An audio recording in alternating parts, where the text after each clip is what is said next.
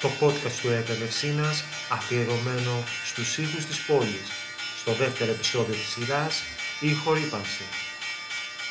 Τι επιπτώσεις έχει στην υγεία του ανθρώπου; Η απολία ακοής ή ακόμη και η κόφωση είναι η πιο συνηθισμένη επίπτωση της ηχορύπανσης στην υγεία του ανθρώπου. Ο συνδυασμός θορύβου και ατμοσφαιρικής ρύπανσης προκαλεί αναπνευστικά προβλήματα, ζάλι και κόποση στα παιδιά. Στους ενήλικες η χορύπανση έχει συσχετιστεί με υψηλή αρτηριακή πίεση, γνωστικές δυσκολίες, διαταραχές ύπνου και άγχος.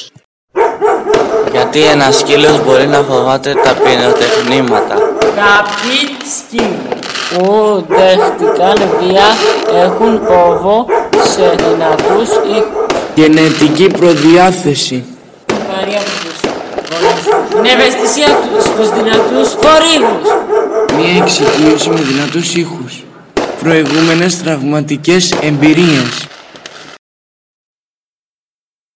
Το 2009 λίγο μετά την επίθεση στις 11 Σεπτεμβρίου στην Αμερική παρατηρηθήκε κάτι περίεργο σε μια ομάδα φαλενών στον Ανατολικό Καναδά ήταν λιγότερο αγωμένες. Συγκεκριμένα οι επιστήμονες μετρήσαν χαμηλότερα επίπεδα ορμονών οι οποίες σχετίζονταν με το αγχώς στις στις επικρίσεις τους. Ο λόγος πίσω από αυτήν την αλλαγή αποδίδεται σε ότι τα θαλάσσια επίπεδα θορύβου στην Ανατολική Ακτή της Βόρειας Αμερικής μειώθηκαν μετά την επίθεση λόγω της μειωμένης μετακίνησης των πλοίων. Ένα ακόμη παράδειγμα του αντικτύπου της ηχορύπανσης στο Ιζωικό Βασίλειο είναι μια έρευνα η οποία έγινε σε δελφίνια. Συγκεκριμένα μια ομάδα θαλα... θαλασσιών βιολόγων παρατήρησε ότι τα πλοία αύξησαν το θόρυβο στον ωκεανό με αποτέλεσμα το τα δελφίνια τα οποία κολυμπούσαν κοντά τους να εκπέμπουν ήχος μικρότερης διάρκειας. Θα μπορούσαμε να παρομοιάσουμε την κατάσταση των δελφινιών με μια βραδινή μας έξοδο.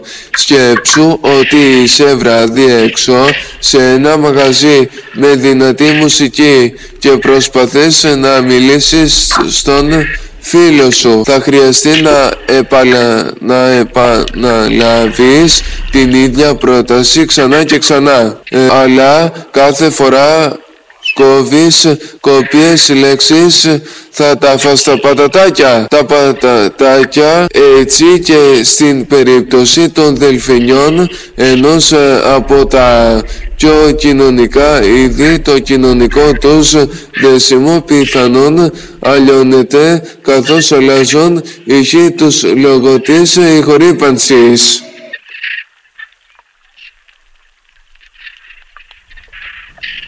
Ακούστηκαν οι μαθητές, η Οντβάλκης Γιάννης, Τσάμος Γιάννης, Τσακμακίδης Θοδωρής και Τσίγκος Γιώργος.